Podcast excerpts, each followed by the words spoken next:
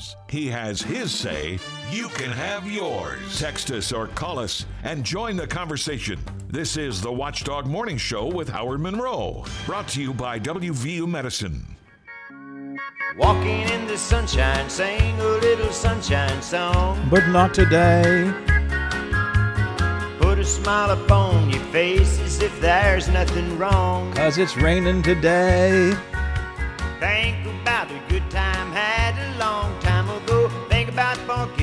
Your worries and your woes. Walking in the sunshine, sing a little sunshine song. You know what I always say as we open up the 9 o'clock hour with this song that uh, we want to bring sunshine into your life, but we can't guarantee we're going to bring it into your skies. And it's not going to be uh, very sunny today. Rainy and windy. Uh, we have a wind advisory in effect. Gusts could be as high as almost 50 to uh, 50 miles an hour during the day today. Daytime high 50 or so, but that will come in probably after dark, actually. Uh, midday be in the mid 40s for our highs during the day today. And then the rain, which has been coming down. Uh, I say hot and heavy. It's not hot. It's cold and heavy. Um, will be turning into snow showers perhaps tomorrow and throughout the rest of the week. So it's going to be kind of a just a verstunked day. Uh, Nine ten in the morning here on the Watchdog Morning Show. We um, we both realized at the same time in the last hour, Bob, we were just chattering on. We both looked at the clock and said, "Oh, wait a minute, we're we're out of time for the eight o'clock hour." Um, we were talking about Mary Lou Retton, and I don't know that there's anything else I wanted to make, any other point I wanted to make, except that uh, it calls to mind, I think, a need for each of us to pay attention when we see someone asking for a GoFundMe campaign to sort of think through and you know why is it there and is it necessary and do you put money into it um, and I think I think as you said Bob there needs to be some kind of a an audit done for these things to make sure that the money if you're raising money for medical expenses they go to medical expenses because half a million dollars is a lot of money, Howard. I mean, gee whiz, that'd make you maybe change the way you thought about something like that. I mean, I I know I'd probably go berserk if somebody if I suddenly looked at my bank account and there's a half a million dollars in there. Yeah, and I, am not again. I'm not suggesting Mary Lou Retton or her, her daughters did anything wrong. I just think it's one of those things. I can tell you there have been local occasions for GoFundMe campaigns where I was this close to writing the figurative check. I was this close to pushing the button and making it. And I thought, wait a minute. I, I'm not sure that I want to do this. You know, there's a lot of money coming in elsewhere for these folks and so on. And it just, it makes me stop and pause. And I think two things there ought to be some external check on these GoFundMe campaigns. And secondly, each of us need to be a little more careful, I think. You know, we we all are, well, most of us are loving, caring people, right?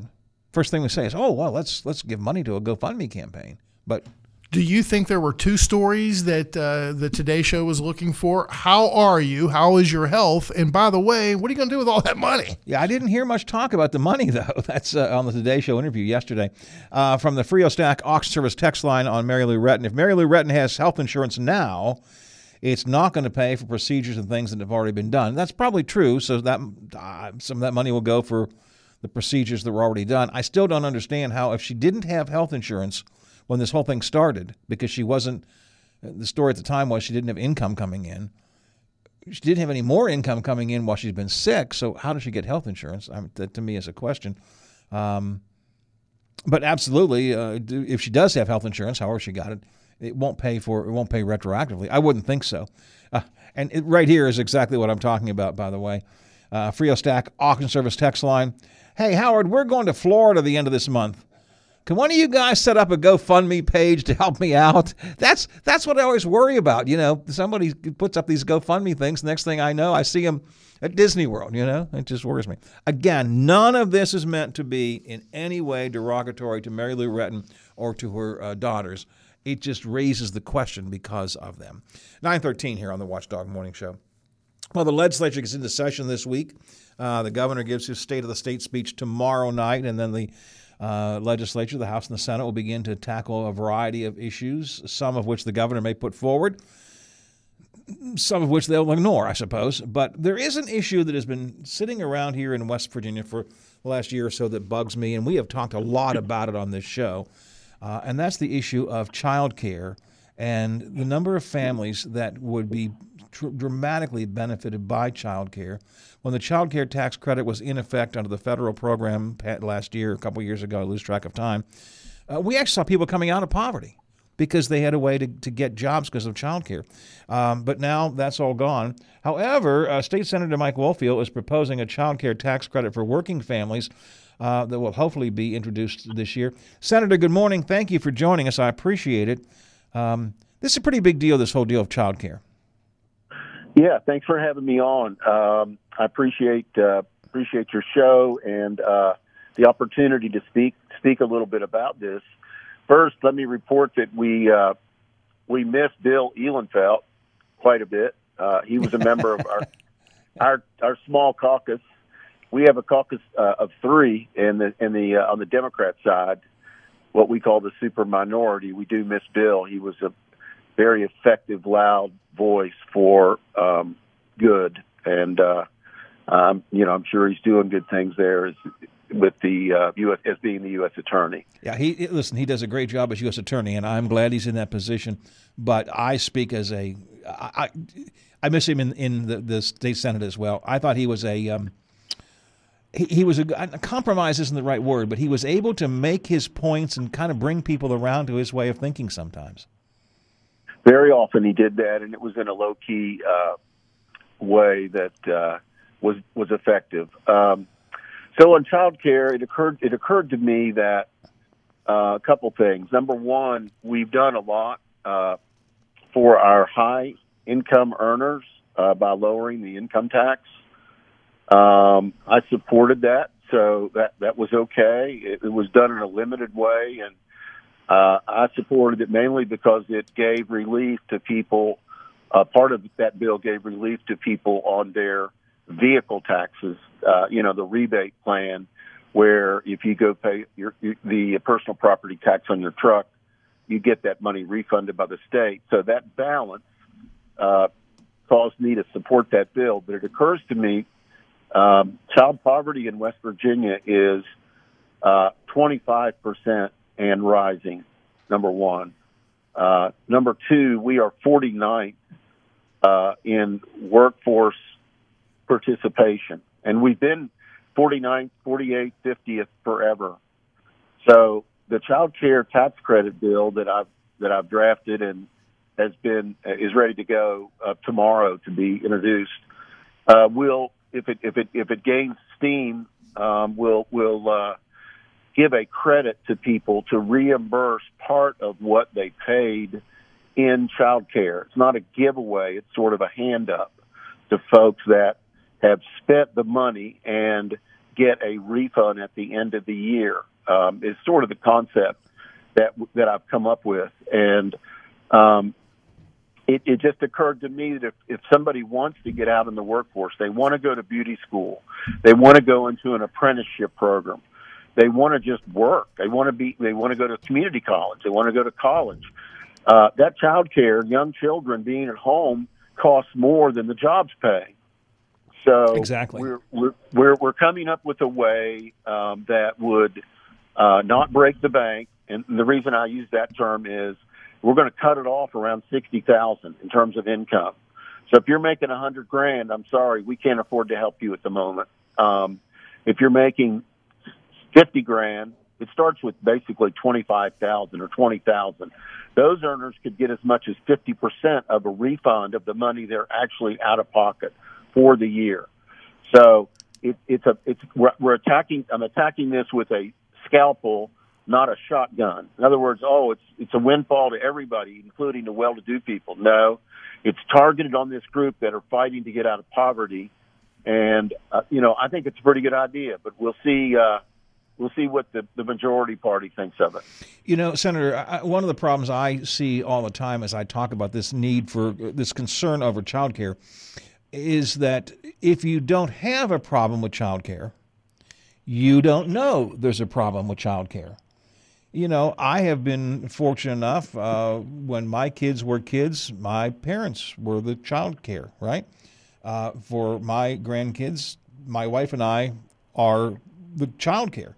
So you know, I mean, I see it because of my job, but but if you don't, so it just well, why you know, just have have your grandparents take care of it or have your neighbors take care of it.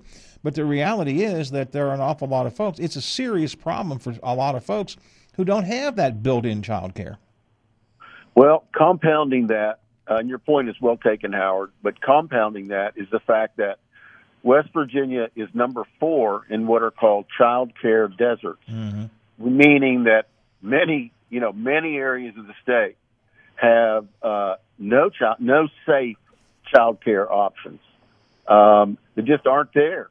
There are subsidies that flow through the federal government, and uh, there's some matching money from state government. So those subsidies are available uh, if you qualify, you know, income wise, but 81% of the people that qualify don't have a slot to put the child in. In other words, there's not a safe option for child care.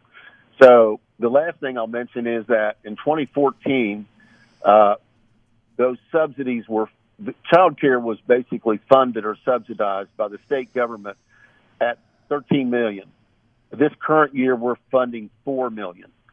So wow. to me, we need to go. We need to go in the other direction on that. And again, not a big giveaway. It's a. It's a. It's not a hand out. It's a hand up. To use those cliches, uh, but but it's just it's time for us to do this. Other states are doing it, and you know let's let's help the people that can't wait to go to work at you know up in your up in your neck of the woods. That you know all the economic development that I hear about these folks have to be able to get out and get to work or get into the apprenticeship training that will qualify them for those good jobs. You know, uh, Senator, I think it's important that we take note of the fact that we know we know that if we can deal with the child care issue, it works. It helps lift people out of poverty. We saw it happen uh, during the post-pandemic uh, years when we when the federal government put some money into child care and child care tax credits. And we saw people being raised out of poverty because with uh, the ability to get child care, they then were able to get a job. And, and so we know it works. Um, can I throw a different little uh, wrinkle at you here on the death penalty? Sure. you, you, know, we, we've got two senators, including the Senate president, that are advocating for the return of the death penalty in West Virginia, right? Right. Senator Stewart, I think, also, right? Yeah, Stewart and and uh, and then our president, Craig Blair.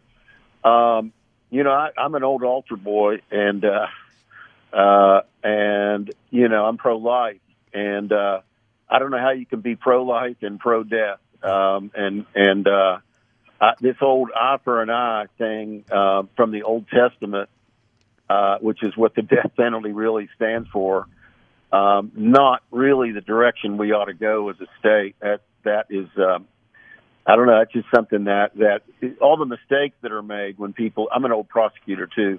People that have been convicted and later exonerated and like, oh, let's let him out of prison. Now we killed him. Yeah, oops, we we discovered he's he's guilt, he's innocent, but uh, too late. Yeah, absolutely.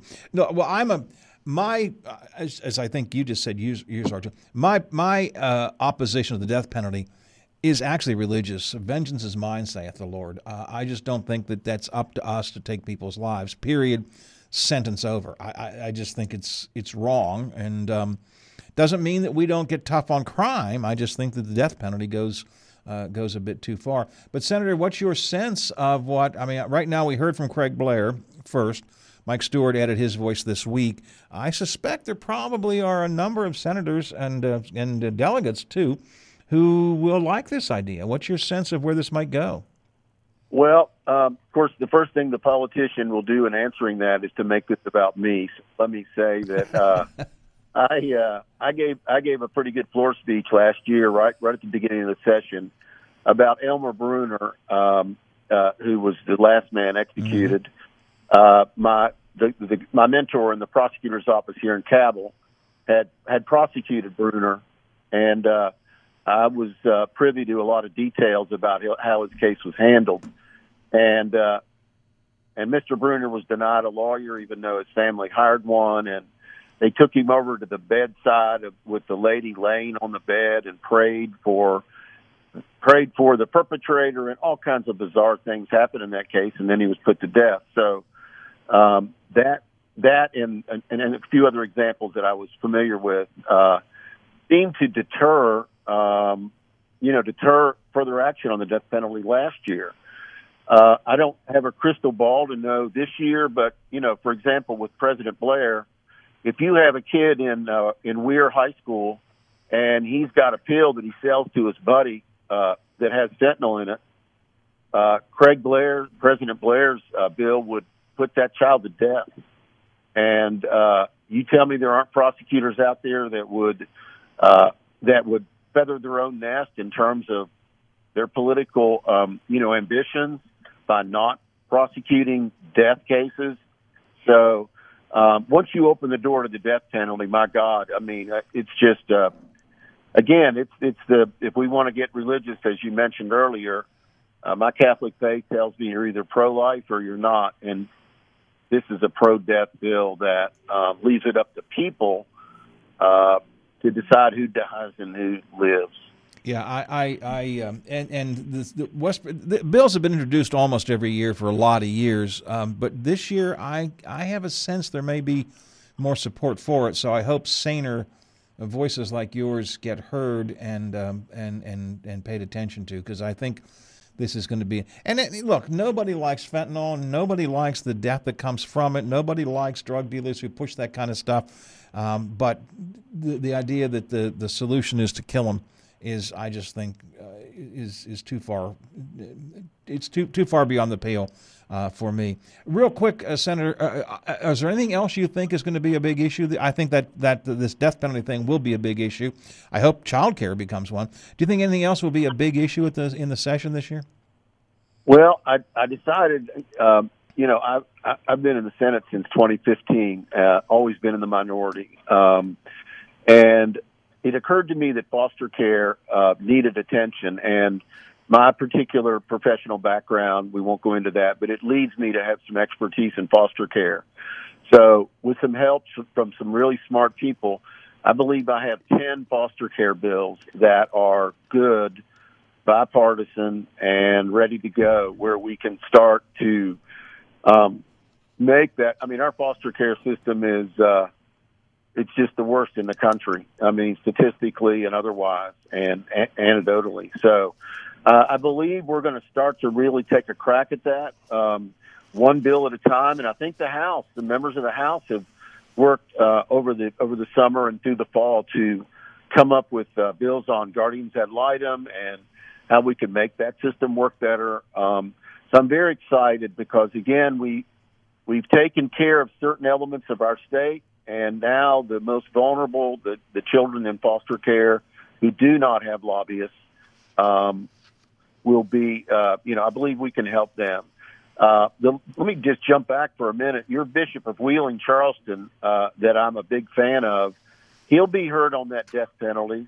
I'll bet he's going to be heard on foster care and child care too. Uh, he strikes me, the little bit I know uh, him, uh, that uh, some of these important social issues will will be um, spoken about in, in an effective way. Yeah, Bishop Brennan does not uh, shy from uh, you know making his point known on some of these things from a from his theological uh, point of view, and I think I hope people listen to him. Senator, I have to move on. I thank you for your time.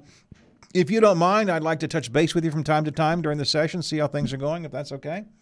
I would love that. You guys have my cell. Call me anytime. And uh, hey, if I need some articulate help on some of these arguments, can I call on you? Feel feel free to give me a call, sir. I'll be happy to. I'll do it. Yeah, all right, thank I, you. I enjoyed the conversation. Thanks a lot. It's 928, 28 after the hour. That was State Senator Mike Woelfel. I don't think we ever talked to him before. He's nice. I'm I'm impressed with him. I am, uh, but again, I mean, I think you could debate back and forth. I mean, uh, eye for an eye, or how about live by the sword, die by the sword? I, I, I tend, I'm not the most religious guy, Howard, but a couple of those passages, I pay attention to what it says. Yeah, see, Jesus came to change the uh, the law a little bit from the Old Testament to the New Testament. But I don't want to, to quote our good friend Reverend uh, Cummings. I don't want to go all preacher on you. So let's just say it's 928 here on the Watchdog Morning Show. Motto Mortgage Valor is a locally owned and operated mortgage brokerage where they can shop your loan to multiple lenders with just one credit pull. Whether you're a first time homebuyer or a real estate investor looking to expand your portfolio, they have you covered. Connected to a large network of lenders and a vast selection of loan products, they can match your unique needs and qualifications with the perfect loan options available. Unlike banks and retail lenders, they have access to an expansive menu of loan products and credit scenarios to help a wider range of borrowers and investors. Motto Mortgage Valor, offering you more loan products than anyone in the area. Call 304 905 8525. Let's go to Super Nailers World Saturday, January 13th for a fun night of hockey and retro thrills. Let loose in the free video game arcade. Immerse yourself in a hat giveaway and mystery box prizes hidden in the arena. Ready your engines for our Nailer Kart intermission race. Enjoy old school drink specials and a specialty themed jersey. You'll be screaming Mamma Mia during Super Nailers World, January 13th, game time 710. Get tickets now. Call 304 234 Gold or go to wheelingnailers.com. Good Tuesday morning, everyone. I'm Taylor Long with your 7 News headlines on this January the 9th. Across the mountain state, in anticipation of severe weather today, Governor Justice has declared a state of preparedness for all 55 counties in West Virginia. The National Weather Service warns of high winds, winter weather, and potential flooding. The weather system will bring mainly rain with possible slick conditions in the mountains due to a wintry mix turning into heavy rain. Power outages are also possible. The state of preparedness enables the West Virginia Emergency Management Division to respond quickly to emergencies. Be sure to stay with WTRF for all the latest weather updates. Staying in West Virginia, Governor Justice will declare his eighth and final State of the State address to a joint session of the West Virginia Legislature in the House of Delegates chamber. The State of the State address is tomorrow at 7 p.m. We will be live streaming the address on our website, WTRF.com. 7 News is your local election headquarters. The 2024 campaign season in West Virginia has officially begun, with Monday marking the first day for candidates to file for office. And they are really lining up at the Capitol. Dozens of candidates from various parties running for a variety of offices in the Mountain State came to the Secretary of State's office to make it official and pay their filing fees. While they had pre filed, yesterday was the first date across the state that you could make it official. Despite their partisan differences, they all have one thing in common their desire to serve West Virginia. Candidates are able to file at the Secretary of State's office in Charleston and at satellite offices across the state until midnight on Saturday, January 27th and the hearings to determine if Paden City and Paden City Municipal Water Works are classified as a distressed or failing utility have been postponed to January 29th. It was originally set up for Thursday. The Public Service Commission of West Virginia found the city provided inadequate notice to customers and did not comply with state law in its public notification about the hearings. The commission will be holding a comment hearing at 5:30 and the evidentiary hearing is at 1:30. That was a look at your headlines. Have a terrific Tuesday. I'm Taylor Long working for you. Get big savings on your bathroom update at Menards. We have everything you need to create the bathroom of your dreams with Sterling tubs and showers that fit your style and your budget. Like the Sterling Ensemble Medley Tub and Shower. Its tongue and groove interlocking joints form a seamless appearance and make installation quick and easy. Its durable high gloss finish provides lasting beauty. Get yours today for $699.99. Big buys, big savings. Right now at Menards. Price is good through January 14th. Save big money at Menards. Whether you're a flooring professional or a DIYer, the Flooring Center is here to help. Offering over 50 brands of the best carpet, vinyl, ceramic tile, hardwood, and laminate, the Flooring Center in Wheeling has all of your answers. With generations of experience, their flooring professionals offer full design and drafting on site for your convenience. Competitive prices on material and installation allows them to work with any budget. So stop in today. The Flooring Center in Wheeling. Better floors, better prices. Live from the Robinson Auto Group studios in the heart of the Ohio Valley, this is the Watchdog Morning Show with Howard Monroe.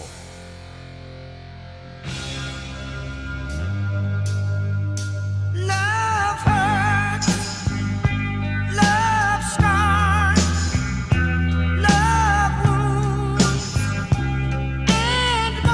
933 27 to the hour. It is a rainy and windy day today, and the rain's coming down pretty good. The wind is going to gust as high as 50 miles an hour throughout the day today. Uh, it's going to warm up. We'll be close to 50, but that will not come till after dark. Uh, according to Adam Fike at the Big Seven, we'll look at probably the mid 40s for the midday time today. 36 right now. It's cold. 36 at the Wheeling, Ohio County Airport. 34 at the Highlands. 37 in Elm Grove, and 35 here at the Robinson Auto Group Studios downtown Wheeling in the heart of the Ohio Valley. Ohio County Delegate Shawn Fluharty is here with us. He just came back from a much warmer climb. You were down in Florida, sir. Yes, yes, uh, but it was uh, it's all work, all work in Florida, but it was much much warmer, I should say. Oh, come on, all work. Come on, Shawn. I know you better than that. It was also my birthday weekend, Howard. Uh oh. Okay, I got it. No more. No. No more needs to be said. You were presiding over a conference uh, of um, legislators involved with uh, gaming, right? Yes, I was recently named the president of a group called the National Council of Legislators from Gaming States, which is a bipartisan organization comprised of legislators throughout the country. And we, we meet twice a year. We have a summer meeting and a winter meeting. And at those meetings, we discuss legislation related to gaming. As you know, Howard, I led the front in West Virginia for sports betting and iGaming, resulting in hundreds of millions of dollars of new revenue for the state. And because of that, I kind of uh, made a name for myself, and and I'm, I'm proud to say that I've been named the president of this organization and get to represent West Virginia on a national scale. I think. I think you did that. Was it your first year in office, right? I introduced Oh, my your first term in office. up- yeah, I introduced it my first term. Um, there was some litigation going through the courts on the sports betting side of things. Uh, Governor Chris Christie of New Jersey was leading opposition to a, a law called PASPA, which was overturned by the U.S. Supreme Court. In fact, we actually passed our legislation in West Virginia prior to in, in, our, in our legislation. We said, "Hey, look, if the Supreme Court acts as we think they will, we're going to get up and running right away." And sure enough, they did. And here we are today with you know a thriving gaming uh, economy here in West Virginia that many states are still yet to be up and running in, and I'm very proud of that. Or uh, as the new session gets underway, is there anything related to gaming you think needs to be dealt with? I do think we need some stronger player protection laws, uh, and I discussed that recently with the newspapers. That you know, when we first passed sports betting and iGaming, we didn't realize one the amount of advertising that would take place, and two that you know you have a lot of people who, and we should have seen this with politics, that have a lot of vitriol. And if you're threatening a college athlete and threatening players because you lose a bet and things of that nature, you shouldn't be allowed to bet. so, and that's something we're seeing in many states. In fact, our neighbor Ohio passed a recent law related to that. But it really has no teeth if they can just cross the border and do it in West Virginia. Is is that happening? I mean, there are there are people who are threatening players because they because the the other person lost a bet. Oh, absolutely. It happens on a regular. Ba- I mean, I wouldn't say a regular basis, but it happens quite frequently. Hey, look, the, our society right now, we love to be quick to jump online and say things we would probably never say to someone's face. I get it all the time online, as does every other elected official, and you can imagine someone uh, uh, in sports is uh, certainly facing that. And all we're doing is just giving a tool to our regulators to say, hey, look, uh, you don't have a right to place a bet. This is something that you sh- you can do for fun and entertainment, but you can lose that if you don't act accordingly. Shawn, you were just down in Florida. Uh, dog racing used to be huge in Florida. It's dead in Florida now. Uh, the, the the the gaming, the casino is all tied into that live track. Do you see Greyhound racing holding on? And what do you think is going to happen if the track shuts down? No more dog racing. I think it does. If you look at the revenue numbers now, we're at the peak, the highest it's ever been, in large part because places like Florida have shut down. And so we're the only show in town at this point. and for revenue purposes for the state of West Virginia, that's a good thing. Uh, I don't see it going anywhere in the near term. Obviously, we have opposition groups every year in the legislature that that, that I've been fighting for years, and they've been coming at us unsuccessfully. But I think our legislators, especially our local legislators, understand the importance of it here for the Ohio Valley, and we've been fighting them off for years. I, I, do think there's been a push nationally, and they've been successful in other areas. But given the fact that we our revenue numbers are so high, and I think the facts are coming out here. You know, we had we recently had interim session here in Wheeling, and legislators were actually able to go visit some of the kennels And the report back was, "Wow, this is phenomenal! Like these dogs are treated well, and it, the kind of sensationalism that comes out from these opposition groups, and they realize once they see it, it's just a pony show. It's not. It's not real facts." Shawn, um, let's shift gears out of gaming and talk about what else you think might be coming up in, in this session, either that you have a personal interest in, or what do you think uh, some of your fellow delegates and senators are going to be dealing with this uh, in the session? The hot button issues? Yep. Overall, well, look, I, I think we have a CPS and, child care issue in this state. Uh, when it comes to our CPS enforcement, we have an issue. We have a lack of funding, and if you look at reports uh, of the CPS, uh, it's just under underperforming, and for a multitude of reasons. And we also have a child care. I mean, we want to incentivize people having children. As we know, a lot of people are, are deciding not to, especially my generation, and a lot of it's because it's so expensive. We need to incentivize families. Uh, being able to uh, raise a family here in West Virginia. We talk about all the time, but what happens is people leave the state and we're declining population. And I also want to push again Raylee's Law. Howard, as you know, I recently was on uh, John Oliver's show on HBO about this p- piece of legislation, which would strengthen our child protection laws when it comes to schooling and homeschooling in particular, and it's something that there's opposition to, which blows my mind at this point. This really, when I was reading about this and, and, and then saw some of what you you said on Stewart's show, it amazes me that this there's argument over this. Raylee's law basically says you can't be homeschooled by a child abuser. I mean, isn't that Yes. kind of that's Yes. the essence of it, That's right? the- that's the gist of it. Poor Raylee Browning, a kindergartner, was taken out of public school by her abusive father. She was tortured for weeks upon weeks, and she ended up dead. And there was a loophole in the law that says I can come take somebody out of public school and homeschool them, even if there's a pending report for CPS or even a police report investigation. Okay, public schools have manda- mandatory reporting.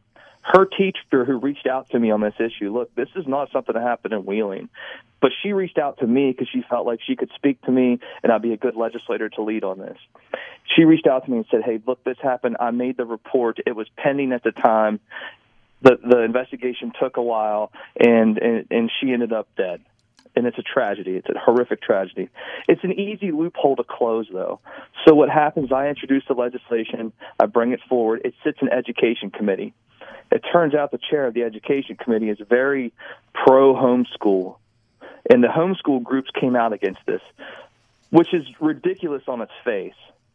But they did. Th- That's what I would And they will assume. not- I- I- this, The opposition is because homeschooling is a is a hot button issue in itself right now in the legislature. In the last few last several years, more and more efforts are being made to shift to homeschooling, and um, so you're you're sort of I put this in air quotes. You're attacking the homeschool system when you say. I don't want a child abuser uh, being able to uh, school a child. that that's crazy to me, but that's That's crazy. It's absolutely crazy. If I said, I mean, if we were having child abusers in our public schools, there'd be an outcry.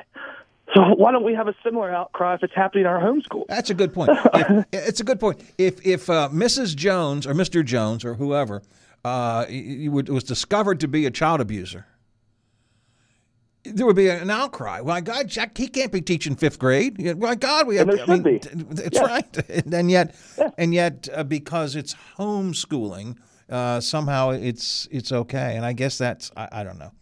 But you, Well, and as I mentioned before, there's so there's mandatory reporting in public school, right? So if a teacher suspects there's abuse going on in a home, they're a mandatory reporter. They they are given that order. Hey, report this. Homeschooling, there's no mandatory reporting. So not only can you take a child out of school, there's no mandatory reporting if there are multiple, you know, homeschool teachers in this, um, whether it's a, I guess, micro school or homeschool, whatever you want to call it these days. We have so many of them. It, there's no mandatory reporting, so there's this cloak of, uh, of just you can hide things. And so I, I just I don't want to I don't want to be uh, funny about this because it's a really serious issue, but you know I'm just picturing it being if there was mandatory reporting, the abuser would have to report himself. exactly. I mean, and, and so, why aren't we doing everything in our power to make sure we have checks and balances in place before we get to that point? And that's where Raylee's law comes into play. Because poor Raylee Browning was taken from school at, from a public school by her father.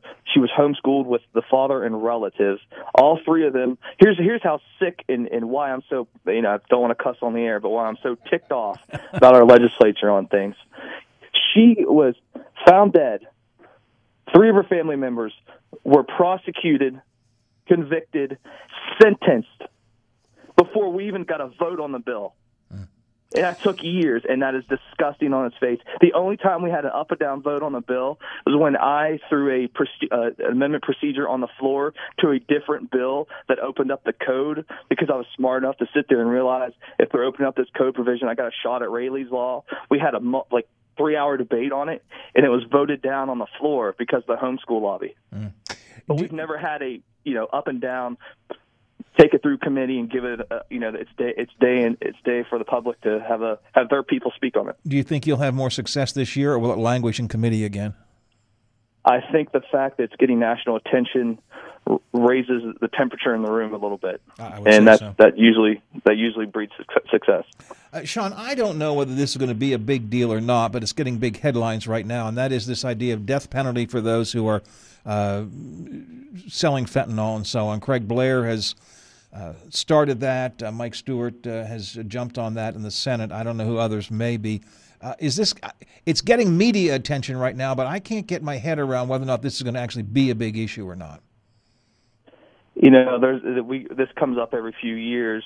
Um, it's something that's very personal to me, Howard. You know, uh, years ago there was a triple homicide in Ohio County, and I don't speak about this very often, but um, you know, uh, Debbie Kniff, Buzz Kniff, Jonathan Noon, Yep. they're my relatives. There's my aunt, uncle, and cousin. So this is a very personal issue, and the fact that we're bringing this up, obviously, it's going to be an issue for me as well. But I can tell you, years ago, right after that, I would have been first in line to vote in support of it. But then I started practicing law, and I can tell you there are many issues with our legal profession and many issues when it comes to criminal law. And so, I, you know, I, I, I read the reports. I saw Senator Blair's comments, and he he said pretty clearly, "Well, this isn't even going to happen." So here we are. It's it's it's political sensationalism because it, it'll become a hot button issue. It'll suck up all the oxygen in the room. We'll spend a lot of valuable legislative time on it, and nothing will come from it. I But you know- know what'll come from it? Political mailers. Yep. eh, all this stuff that helps certain people get reelected in November. Yeah, yeah, yeah. You, we'll see the mailers that uh, you know, so and so, Shawn Fluharty or whoever, um, supports allowing drug dealers to kill your kids. That's that's that's the kind of kind of thing that uh, that we'll hear. You know, uh, Ryan Weld was with us a, a week or so ago, and he said he didn't see any big issues out there at the, t- at the moment. Some traditional things, but no big issues. He said, "What does that mean? That means there will be something coming out of nowhere that's going to get a lot of attention. That's just going to be headline grabbing stuff." And I think that's what this death penalty story probably, uh, probably, is. probably is. Howard, it's an election year. You've been doing this a long time. You know how this works. That's kind of how I got down there and started raising hell because I realized election year politics starts the first day of legislative session. When I thought, you know, we're here for 60 days, we have limited time, we have to get to work and show something. If I went to school and only put my name on a piece of paper and didn't actually do the test, I would fail. But in politics, you show up down there, put your name on the piece of paper, and write some sensationalized story that doesn't actually have any merit, you get straight A's. Shawn, a text that came in off the uh, Frio Stack auction service text line. Uh, what about legalizing marijuana as a way to cut down on fentanyl deaths? Hey, look, I've been pushing for a regulated market. You know, you know, I went out to Colorado and, and met with Governor Hickenlooper years ago when I was pushing this in West Virginia, and we have a medical program now, but it's not very sufficient. Governor Hickenlooper made a great point. He said we went from a billion dollar black market drug industry to a hundred million dollar black market drug industry. His point was when you regulate the market, you shrink the black market. And what's in the black market, Howard? All the bad stuff. Right. All the bad stuff. You know, and, and that alone, if we had people who actually cared, should be enough for them to say, you know what? We need to regulate this. We need to shrink the black market because the dealers that are coming in, if we can shrink the, you know, what's available for them to spin off and put all a bunch of bad stuff into it that's that's actually killing people. we don't want them here. If you pass a law that says, "Hey, we're going to have the death penalty," you think a drug dealer is paying attention to that? You think they really care about that? Hell no. No, that's exactly. They care right. about what's available. Like they care about who's going to come see them. right? Exactly. Hey, Shawn, I got to run. Uh, listen, I appreciate you coming on this morning. We need to keep touch during the session a lot more so we can hear what you're having to say. But if we don't, if we don't, I'll be watching because I know you speak up and are pretty loud when you're down there. You may be in the minority, but Lord, do you have a big voice? well, that's what I try to do. That's that's what the people want me to do here in the Ohio Valley and in Wheeling. I did notice you haven't filed yet. Oh, I'll file. I'll Okay. file. I'm a, I'm a busy man, Howard. You know, we all be down there. I don't do the sensationalism politics. You know, I'll, I'll file. It'll be quiet, and I'll be ready. All right. Shawn, thanks for joining me this morning, and let's do it again soon, okay? All right. Thanks. Thanks a lot. Ohio County Delegate Shawn Fluharty this morning here on the Watchdog Morning Show. A serious injury from an accident can be just the start of your worries. What if you cannot return to work? How do you take care of your family if you're disabled? At Gelner Law Offices, we represent seriously injured people and understand their problem. We know how to get you fair compensation. We will work hard to make sure you get the money you deserve for your losses. Don't go it alone. If you're hurt in an accident, call us at 304-242-2900 or visit us at gelnerlaw.com. We'd like to help. Is your business protected from cyber threats? In today's world, it's more important than ever to have a cybersecurity plan in place. But with so many different solutions out there, it can be hard to know where to start. That's where Omni Strategic Technologies comes in. We're a technology support firm with a strong focus on cybersecurity. We have a team of local experts who can help you assess your risks, develop a plan, and implement the right tools to serve and protect your business. If you want to get serious about cybersecurity, choose Omni Strategic Technologies for the peace of mind knowing that your business is protected and prepared. When deciding where to dine in the Ohio Valley, think first of the Highlands with a full array of quick service choices from McDonald's, Wendy's, Five Guys, Taco Bell, Jersey Mike's, Jimmy John's, Chick fil A, or DiCarlo's Pizza. Or you can dine in at Eat'n Park, Primanti Brothers, Texas Roadhouse, El Paso, or Quaker Steak and Lube. Whatever your family's in the mood for, you can find it just off I 70 at the top of the hill. The Highlands. Dining, shopping, entertainment, and lodging. You want sports talk? We got the goods all night long. Tune into Sports Map Radio, evenings and overnights on FM 98.1, AM 1600. We are the Watchdog. He has his say. You can have yours. Text us or call us and join the conversation. This is the Watchdog Morning Show with Howard Monroe. Brought to you by WVU Medicine. Don't let yourself go.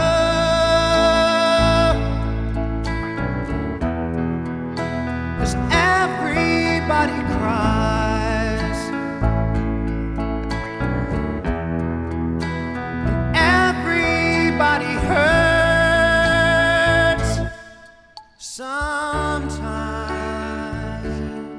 I, I'm not laughing at you, but I love Bob. Always picks a theme for the bumper music, and and Bob is in pain uh, yesterday and today. And I want everybody to know it, Howard. And, and, you know you've done a really good job of, of really not letting it be known. Uh, we just the show's just gone on. People don't realize that you you really hurt your neck very badly. Um, and and Bob has been in serious pain. but I just love that you picked your bumper music all about hurt and pain. And uh, I didn't realize there were that many pain songs out there. I'll be really honest with you. All right, let's go over to WTRF TV, the Big Seven, and uh, check in with uh, Bob Westfall, who is back from vacation. Good morning, Bob. Hey Howard, how you doing? I'm good. How about you? How was vacation? Did you you told me you thought you were just going to work around the house? Is that what you did? Yeah, I had some uh, friend from Virginia came up, so she was up here for a few days, and we just kind of uh, got a lot of stuff that uh, kind of fell by the wayside last couple of months done. So yeah, it was kind of nice, nice, quiet. That's good. That's good. Well, uh, you you deserve the break, so it's good to have you back. And uh, Brenda did. Uh, Brenda did okay. She was okay. Yeah, yeah, I know. You know, these young kids today, you know, really hard to get them into. DK filled in one day, so she was. You know, we had DK. Oh, I, I, sorry, I missed that. Yeah, that's good. So, but now you're back. So, Uh, I'm glad to, glad to have you here. It's just a crappy day outside. I, I, listen, I know that you you're just getting your day started. I'm almost done, and I'm going home and just going to sit down and watch TV or something while the rain comes down outside. Bob suggested some tomato soup and a grilled cheese sandwich. I'm thinking that sounds pretty good for me. But uh, it's I suppose you'll be following the weather a good bit today over there at the Big Seven. Yeah. Um, let's see. Adams in this morning. I think uh, uh, Tyler will be in this evening. So, yeah, we're going to be watching this. Um, kind of, uh, uh, like you said, uh, rain off and on. It, just a really weird weekend too. With with uh, just shows you how unpredictable weather can really be um, because of the um, way that particular storm moved out further out into the Atlantic. We didn't get as much snow as we expected, or any snow, and things like that. So yeah, we've uh, we've got our crew upstairs. Uh, they're going to be watching this uh, uh, all day. Uh, so if you've got the weather app, you will know what is going on. So. so yeah, this you past, have the weather app. This past weekend, and I, I, you know, everybody, everybody criticized the weather people, and they're they're used to it. Um, but I got to say, Adam and the crew, and Zach and Tyler, all they were real clear. They said the, predicting the weekend ahead of the weekend was just almost impossible. There were so many different models Right. and so many different ways things could have gone. They just could say, "Well, here's what might happen," but it was just a really unusual weather cir- uh, circumstances this past weekend. So, uh, Yeah. keeping keeping Storm Tracker Seven on your phone is a good way to stay with the immediacy of that sort of stuff. Right. So I mean, I thought they did a fantastic job. Like I said, with the, with weather being pushed out the Atlantic, um, you know, just just a few miles makes a little bit of difference. So that that that was a fantastic job by our crew. So, I mean, fantastic for them. So, um, you know, can't complain. It's really yesterday's story, but uh, the uh, the Chester Bridge, what's that? The Jennings Randolph Bridge that they uh, reopened that last night, I guess, right? Yep. Uh, both uh, uh, one lane in each direction. Jennings Randolph Bridge is reopened. Repairs were made. Um, so uh, we'll see, that saga continues. Um, so we'll see what happens. Obviously the Market Street Bridge is still closed um, in Steubenville. So, um, but you still got the uh, Brilliant Bridge going. Yeah, I guess uh, for all my joking about the bridge to nowhere and stuff, it, it it is helpful to have it now in place, especially when both of those upriver bridges were down. So, Right. I guess there's a reason for it. What else you working on? I should ask. All right. Some things we're working on today is uh, we've got to go into the Brooke County Commission. It's the first meeting of the Commission of the year. Uh, they'll probably be swearing in a new president of the commission. Taylor Long will be there for that. Uh, got an update on the Life Hub. Uh, looks like there are plans to increase the number of beds at the Life Hub. Uh, we're going to be talking to John Looney on that. Uh, DK is there as we speak. Uh, cover West Virginia Day uh, coming to the end of getting um, covered by the Affordable Care Act. Uh, they are going to be in two locations here in Northern Panhandle. Uh, uh, Change Incorporated in Weirton, and Ohio County is I'm drawing a blank. They're doing something. Uh, a health department, uh, Wheeling, Ohio County Health Department. Uh, so they'll be there today. So if you if you want to get check out the Affordable Care Act, see if you're eligible, uh, that would be the two places to go here in the Northern Panhandle. And uh, that's kind of what we're working on today. Still just dealing with the weather right now. Yeah, that's a big deal. Uh, the Life Hub, uh, as I understand, they're already their beds have been full already, so adding more beds is really crucial to them for the freeze shelter to get people out of the cold. Um, and we're going to get colder. Uh, next week's going to be even colder. If I, I think that's what Adam had to say. So. Uh, that free shelter Yeah. is, is really important for, for the homeless. So hopefully they can add more beds. We'll see what uh, DK reports for us coming up a little bit later on. All right, well, people can check it all out on TV at noon, 5, 6, 10, 11, 5.30, the region-wide show. Always on the award-winning website, WTRF.com, and with the smartphone app for Storm Tracker 7 and the news app set for push notifications. You're all set. You know what's going on as soon as it happens. Bob, welcome back. Glad you're here. We'll talk to you again tomorrow. I, I do have one question for you. Yes, sir. How can you how can you work in Wheeling, live in Wheeling, grow up in Wheeling, home of country music, and not know sad songs? Well, well, it's now I know sad songs. The, you have to understand. There's the distinction. Bob is doing pain songs today, hurtful songs. You know, it's usually it's like, oh, my heart hurts. No, this was like my body hurts, my pain hurts. He's he hurt himself, and uh, and and he wants us all to suffer along with him, I guess, or something. I don't Okay, well, I I feel your pain, Bob. There you go. All Thank right, you, sir. Bob. Hey, uh, talk to you tomorrow. Thanks a lot. I appreciate it. Welcome back. Bye, guys. All right. Uh, coming up, You, you did good all day. and then I did something wrong. Well, we're not going to join him tomorrow. Tomorrow's Wednesday, Howard. We're not going to talk to him tomorrow. But you did so good. I was, you know, Maybe I should have let that one go. You should. I should. But you know what? I thought we did a good show today. I had fun. You, you Let- cheered me up, Howard. Let me tell you, and I say that because I walked out of here yesterday so depressed. I thought the nine o'clock hour of our show was just a mess. I'm sorry. I it's I just I can't say it was just a mess. Did you burn that tape yet, Howard? I should have. I should have because it just I just didn't I didn't I wasn't my guest canceled. That happens. I didn't have the stuff to f- back up when the guest cancels, which is crazy. And I just wandered around and sheesh, yeah, so. But today I felt like we did good. Uh, listen, Mike Woelfel, first, I think it's the first time I've had him on, uh, but I'll have him back. He was very good. I enjoyed talking to him. Never can go wrong with the puppet master, Shawn Fluharty. Um, and, and Tom Scuteri is just a, a delight. I love his poetry as well as his hard reporting from the Pentagon. So good stuff. And I even like the pain songs for, for comfort music. Hoppy Kercheval is coming up next, uh, statewide talk line, and then uh, Bob and I, well, hopefully Bob and I will be back tomorrow morning, seven o'clock, another go, another go around to the big gig right here on the Watchdog Morning Show.